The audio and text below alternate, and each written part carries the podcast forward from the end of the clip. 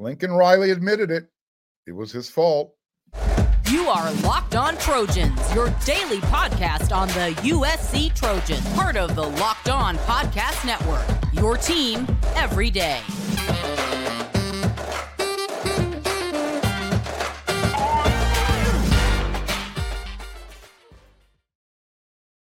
And I'm your host, Mark Hulkin, and thank you for making Locked On USC your first listen every day.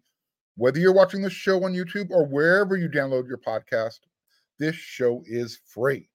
And I so much appreciate your support. You can show your appreciation if you're watching on YouTube. Easy stuff. Click that red subscribe button. When you see the thumbs up button, hit that. And so you don't miss one episode of Locked on USC, make sure you click that bell notification and you are covered. So I I said at the very top, Lincoln Riley said it was his fault. At least partially, it was his fault. Uh, that USC's run game was kind of neutered itself uh, when they played Colorado this past weekend. I want to be perfectly clear so there's absolutely zero ambiguity. Lincoln Riley knows more about calling an offense than I ever will in my entire life. I could spend the next 24 hours seven days a week, 365 days for the rest of my life studying offense, and I probably will still be in second place behind Lincoln Riley. So I'm not going to get out of my lane. Uh, however, uh, these untrained eyes knew USC should have ran the ball uh, much more than they did against Colorado. And I think it even started going back, started noticing a trend when they played at Arizona State. Still, uh, even though USC's run game has kind of taken a back seat these last couple of games, their USC's offense is still number one in the nation in points per game, passing touchdowns. They're number three in the country in yards per game, and they're number four in the country in passing yards per game. So it's easy to understand how Lincoln Riley and the offense can get caught up in utilizing Caleb Williams. Understandable, right? Look, I never bet on USC games because I always feel like USC is going to win the game. And I never want to bet against the Trojans. So I go by the philosophy is just don't get high on your own supply. There's plenty of other games out there to bet on if you want to bet. But if there was one sure thing that I would have been willing to put money on, it's that the Trojans could have run on Colorado when they wanted, how they wanted, and they could have probably have done it blindfolded going into the game. But again, that's why they say a fool and his money are soon parted, right? So USC's run game kind of sucked against Colorado. And that included only six rushing attempts in the second half. USC ran the ball a total of 16 times in the game. Yeah, that dramatic pause was because that's unacceptable. That's what was mine and a, and a lot of people's point of contention out of, after the game. I've said it so many times, but it it it bears repeating. USC led 34 to 14 at halftime, and they they increased that lead to 41 to 14 with six minutes left to go in the third quarter. The USC running game finished with 95 yards rushing. That's not even averaging four yards a carry. It was literally 3.8 per attempt. After the game, Coach Riley said that he didn't call the run game very well, but it was just it was a disjointed effort from everyone involved. That goes back to he was partially responsible. Monday night, uh, well, he had he reviewed film after throughout the weekend, but Monday night he was on uh, the Trojans radio show, Trojans Live. So he's had a chance to watch film, dissect it up, and he started to peel back the layers a little bit of what he saw. So this is what he said on, on the radio show. And as I mentioned in the intro, Coach Riley was partially responsible for USC's embarrassing run game. Quote We could have done some things differently, schematically, and both the offensive line and the running backs missed opportunities. End quote. He continued. I was really, really disappointed with how we ran the ball, adding that when blocks were there, backs would miss the hole. And when the blocks were reading it right, excuse me, and when the backs were reading it right, linemen missed that one key block. We were just a little out of sync. We had some good looks, we had some really good opportunities that were missed. you know what I I really do appreciate when coaches are willing to assume part of the responsibility, and I also like it when they point out where the players uh, need to to do better. In this situation, maybe be a little bit more specific. Point out which plays this player missed a block, or the you know this player missed the running back missed the hole. And if we're going to call call out the groups let's be specific. But I will agree, coach is right. Uh, because when I was watching the game live in person, it looked like the offensive line was missing on some on some assignments, and it did look like maybe a running back, you know, thought they saw a bigger hole somewhere else. But at, at the same time, I also don't remember too many just straight ahead power runs uh, that you know, pretty much all the run schematically, it looked like a lineman was either pulling or slanting. So if you want to impose your will and be physical, put helmet to helmet. Eight of Marshawn Lloyd's 13 rushing attempts went for four yards or fewer. And even on his touchdown run, you know, that that I what was it, 27 yards, uh, that one wasn't by by design. he had to do his best Caleb Williams impersonation on that one. So when USC scored their final points of the game in the third quarter, about two minutes left. It literally it put the defense. They were put on the spot, uh, and the defense right now this year they are good enough to play well, and they do it in spurts. I don't know if they're good enough to say, "All right, game's on your shoulders." I don't know if they're good enough yet but asking them to go on the road against a good passing offense, that's a pretty tall task. So when you have a 20 point lead and the fourth quarter still left to play, uh, look, the offense, they, they can't get tired or stop executing. Incomplete passes, predictable run calls. Those are the reasons why USC ran a total. Let this sink in. 11 plays on offense compared to 27 for Colorado in the fourth quarter whoa. On yesterday's episode, I, I mentioned USC's defense. They uh, they had to be on the field for 90 snaps. Well, the offense is partially responsible for that. And Lincoln Riley is partially responsible for that since he calls the plays. He runs the offense. Riley actually pointed to that, um, what I was just describing when he talked about that on the radio show. Uh, quote, there was a 28 snap differential in the two groups, and that's a huge difference. And that's not always ideal. We could have helped because it's a team game, and you can help a lot by being able to control it. We have to run it better. Our backs have to, our backs have got to see it better. I've got to do a better job. Our linemen have got to do a better job. We had way too many good opportunities there. End quote. So that's two games in a row where the run game was, and I'm using finger quotes, neglected, uh, much more so in the Colorado game than than against Arizona State. I mean, the Trojans probably deserve to drop in the polls just because, for this reason alone, they made Colorado's run defense look good. Colorado is still overall the number 116th ranked rush defense in the country. Remember, there's only 133 FBS teams. USC, they're going to host Arizona Saturday night at 7:30. Uh, the Wildcats, they've been pretty good against the run so far this year. They're number 23 in the nation uh, rushing defense, and they've yet to allow 150 yards rushing in a game this year. For what it's worth, uh, and I know it's against USC's schedule and USC's defense but it's already happened three times.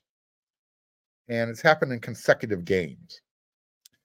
In the next segment, we're going to talk about USC's defense must do list. And in the third segment, another five star on the USC's roster is potentially going to redshirt. That's coming up next.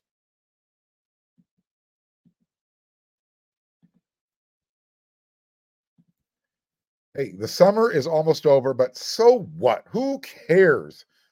You can still wear your bird dog shorts, pants, all of your bird dogs gear any time of year, year round. Bird dogs, they make you look good because they're designed to fit you slimmer. They just they feel comfortable when you're wearing your bird dogs, especially if you've got those thick athletic thighs.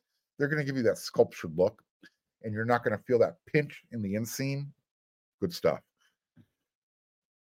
and they definitely fit fit way way better than you know regular cotton shorts or jeans or you know dress pants whatever because those things are typically made from stiff restricting cotton bird dogs they use an anti-stink and an anti-sweat wicking fabric that keeps you cool and dry all day long and really who wants to stink there's no trading places i like wearing my bird dogs because when i look good i feel good go to birddogs.com forward slash locked college for a free, I believe they're giving away a, uh, a, a free water cup tumbler with every order. Uh, so use your, go to birddogs.com forward slash locked college to use the promo code locked on college. And yeah, you are, you're going to get a free Bird Dogs water bottle and you won't want to take your bird dogs off. I promise. You.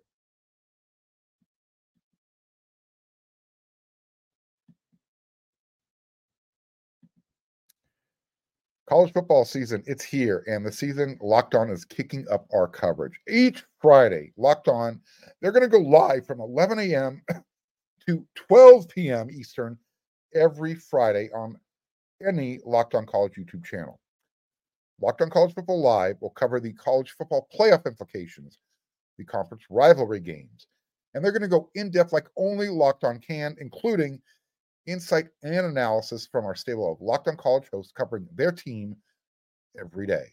You can find Locked On College Football Live every Friday from 11 a.m. to 12 p.m. Eastern. That's 11 a.m. to 12 p.m. Eastern on any Locked On College YouTube channel. You won't want to miss it. All right, we've all been in a relationship. Hopefully, we've all been in a relationship.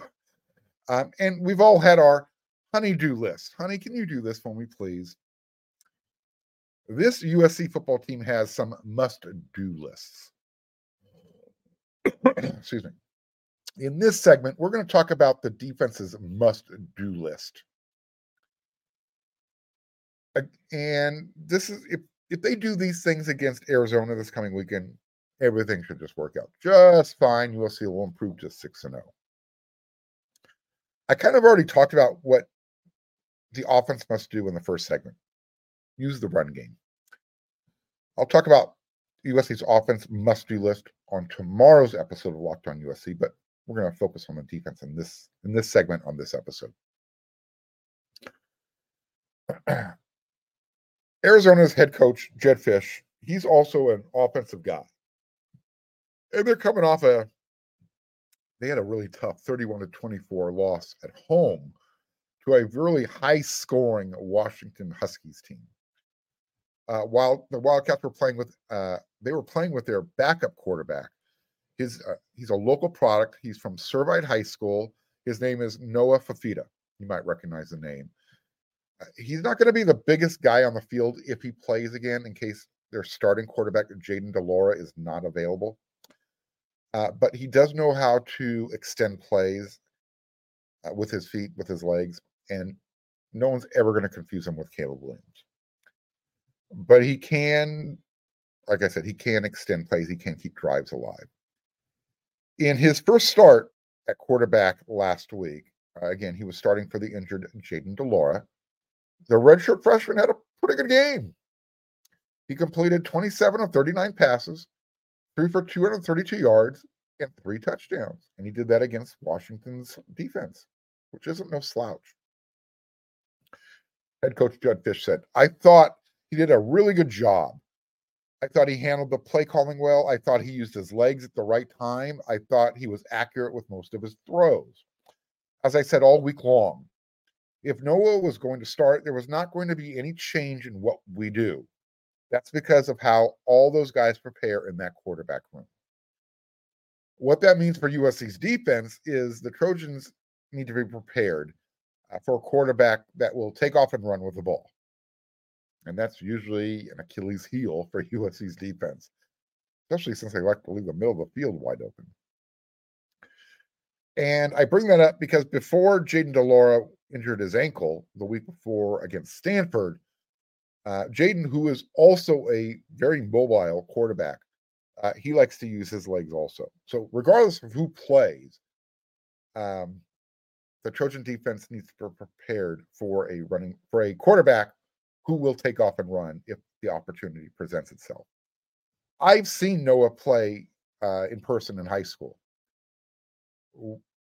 One of the things this Trojans defense is going to need to do is contain the edge and get pressure up the middle without letting you know which whomever's playing quarterback get outside and make plays with his legs. Uh, the Wildcats last week were also without their starting running back, Michael Wiley. Head, you know, their head coach, Jedd Fisch that he doesn't have a timetable for when either will return, but he did say both are pushing really hard to come back. I'd be surprised if uh, de Laura uh, didn't play this coming week, as well as the running back. And if if de Laura does play, I would imagine because it was an ankle injury that he's not going to be as mobile as he's been in the past. So uh, that should give an advantage to USC's front line on the defense. Uh, who look, they've been pretty effective. They they have been the best unit on defense so far this year, without a doubt. Defensive line, rush ends.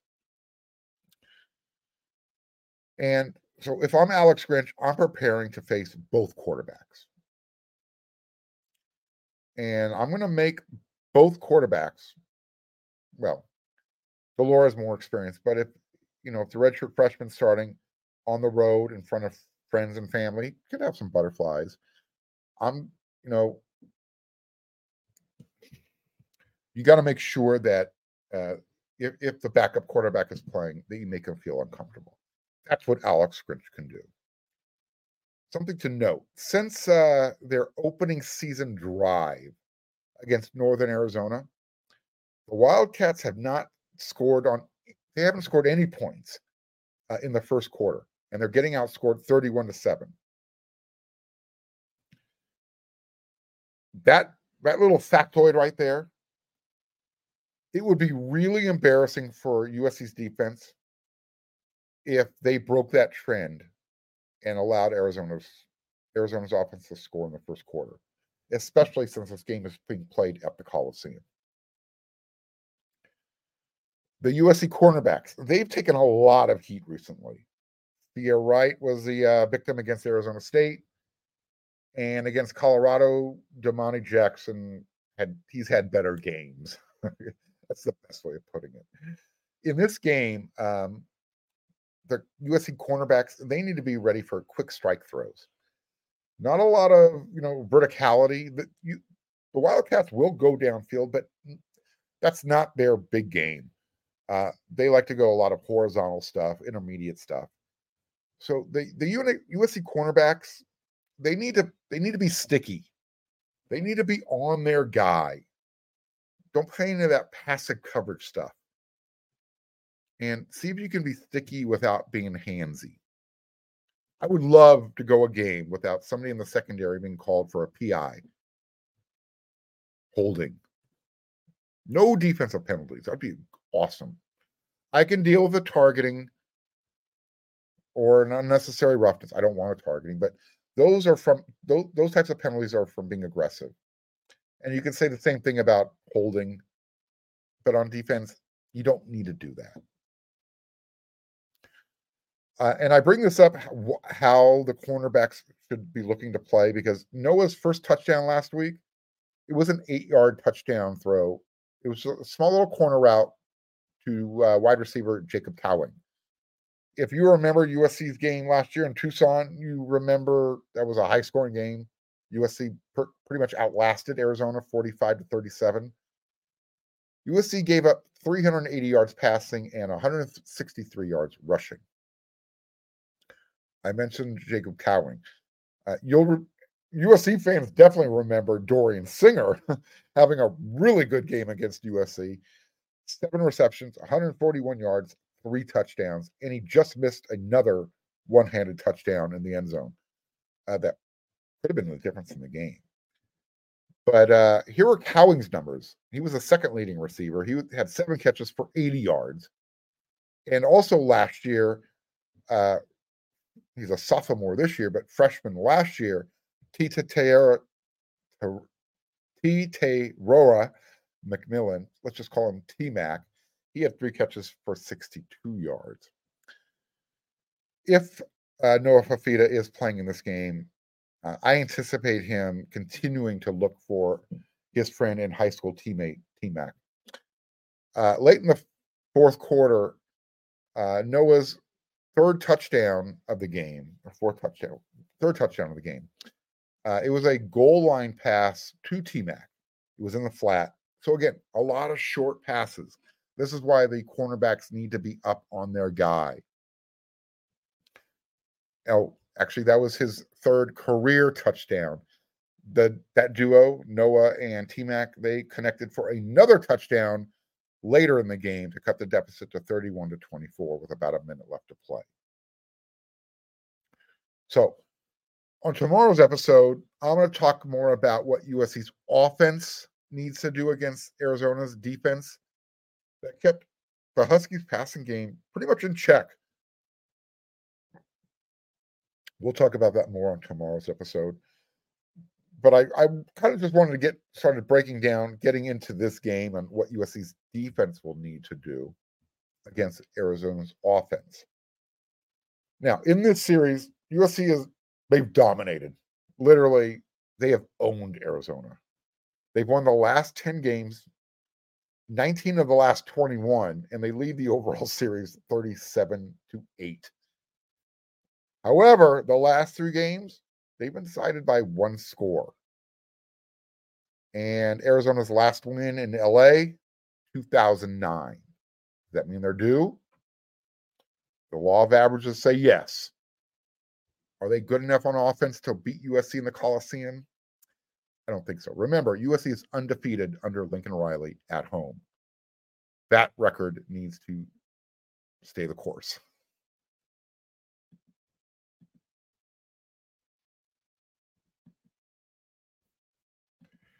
Snap into the NFL season with FanDuel, America's number one sports book. Right now, new customers, you're going to get $200 in bonus bets guaranteed when you place a $5 bet. That's $200 in bonus bets if you win or lose. Doesn't matter.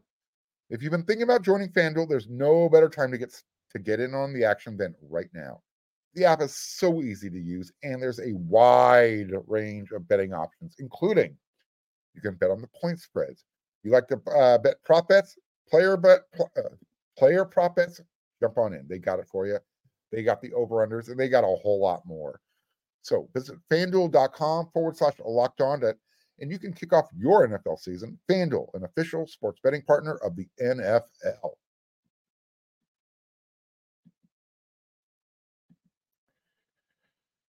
So, first, it was Raleek Brown who is deciding to redshirt. And I think it's pretty much a foregone conclusion at this point that if it's possible, he will.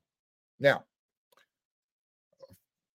following Tuesday's practice, before I get to that, um, I, am saying it's. I, I, think everybody anticipates Raleek Brown is going to redshirt after Tuesday's practice. Well, not after, during Tuesday's practice, he was working out with the uh, special teams units receiving punts and kickoffs.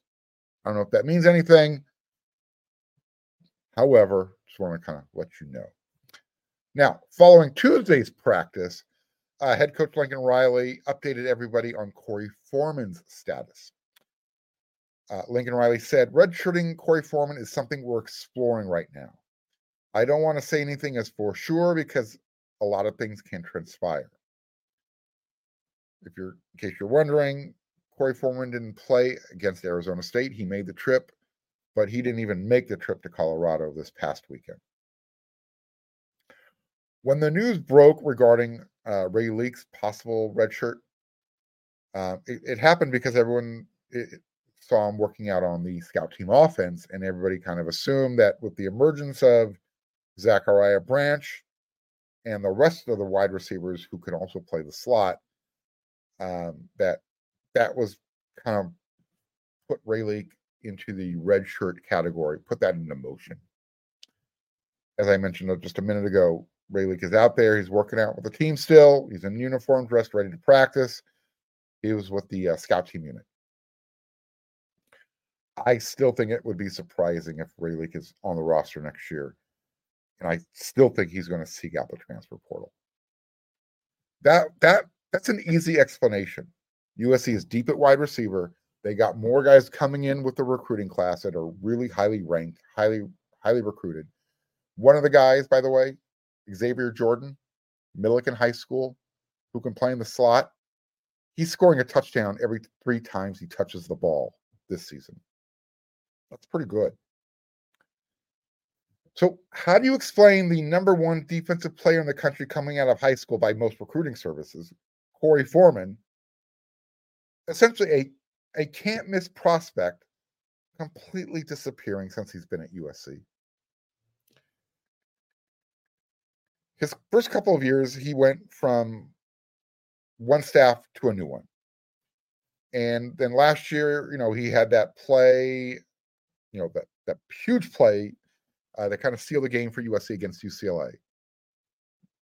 And then during the offseason, everyone had high hopes because he was being, being moved back to his natural defensive line position, defensive end, where he could put his hand in the dirt and, you know, be coached up by Sean Nua. There's, he hasn't played this year. You know, he's been on the field for a handful of snaps. That's it. This one's a little bit more difficult to explain because when you look at him, when you look at Korey Foreman in uniform, you're going, whoa, that's a dude. You see a physical freak. But when you see him on the field, the play just doesn't match up with what you should expect from somebody who was rated as high as he was. I, I think part of it was he was asked to drop weight. And then he was asked to move inside and play on the defensive line. So now he's probably not comfortable in his own skin. I'm not sure that was advantageous. And he he just never developed any moves or, you know, other than every time you watch him, he's trying to overpower the guy in front of him with a bull rush. He, he just he he hasn't learned how to shed the guy he, he's going up against, giving himself a run at the quarterback or the running back. On occasion, he, he would beat his guy but on occasion isn't good enough when you're a a Korey Foreman, when you're anticipated to be that that guy. And here's big picture. USC was already having a challenging time getting top tier defensive players uh, through the recruiting, through the through the recruiting process. We know that's been a, a struggle uh, for for Lincoln Riley and his staff last year easy easier to understand. This year, not so easy to understand. So, assuming that Korey Foreman is going going to redshirt this year, and then by extension, probably transfer at the end of the year, what kind of message is that going to send to recruits who are already skeptical? You know, on one hand, you have Korey Foreman, who, who wasn't a Lincoln Riley recruit. I'm not saying he wouldn't have recruited him had he been at USC. I'm just pointing that out that you know Korey Foreman, you know, he he he came in with Clay Helton. So, how much of you know how much or how much does the lack of Korey Foreman's development how does that fall on Alex Grinch and his coaching staff on the defensive side of the ball versus maybe Foreman just maybe he just wasn't as good as his ranking coming out of high school. So th- that's kind of where you're at with, with the whole Korey, Korey Foreman situation right now. And I, I believe the Trojans are anticipating an announcement from a defensive player. And this is going back to Lincoln Riley's bat signal the other day. So if Korey is exploring um, other options, you know, at least we're going to have, we can always remember that last play that he had against UCLA. Is it so? If Korey doesn't play this year, is that a big loss? I mean, from an on the field production standpoint, it's not. He hasn't done anything this year. From an optics point of view, you know, it's it's local stud flames out under Lincoln Riley and his defense. Fair or not, those are going to be the narratives. He hasn't played this year, so it's not a loss. And you know, there it is. You're you come to USC and you want to play defense. Are you going to get developed? All I'm going to say right now is I would not anticipate Korey participating much going forward this year. Now, let's end the show on a positive note, on some positive news. Uh, Coach Riley named, uh, kind of gave an update on Zachariah Branch and Max Williams. Uh, both of them didn't play in the last game. Quote, yeah, both progressing. Uh, both did a lot more today at practice on Tuesday than they did last week. So hopeful they're so hopeful to be able to have both of them. Obviously, those two are prominent players, and not having Max, especially in a game like that where you end up playing a lot of snaps on defense against a spread, high tempo offense, that one hurt. Being without Zachariah is a lot easier to play uh, for Lincoln Riley. A lot of options at wide receiver. Not so much without Max Williams and Christian and Christian Pierce also wasn't available. And like I said, you're going up against an offense that likes to throw the ball. So when your own when your own offense stops producing, playing, scoring points, that's going to force players like Bryson Shaw to be on the field for way too many snaps. So positive. It looks like you're going to get Zachariah Branch and you're going to get Max Williams back, and that's going to help, especially Max Williams. That's going to help on the defensive side of the ball. On another very positive note, USC quarterback Caleb Williams, he was named the Pac 12 Offensive Player of the Week. He tied his career high, six touchdown passes, 30 for 40 passing, 403 yards, and he also ran for 12 yards. He actually ran for more than that, but a couple sacks, kneel downs, takes yardage off. So the Trojans, excuse me, they have scored in that game against Colorado they scored seven touchdowns on their first 10 full drives of the game. That's a really good stat, which makes it really hard to believe that the way the game ended, it's just how do you score seven touchdowns on your first 10 drives and then just all of a sudden lose your offense? I don't know. Maybe I'll find it and I'll let you know when I come back tomorrow for another episode of Locked On USC because we come at you five days a week. So until then, everyone, you know what to do.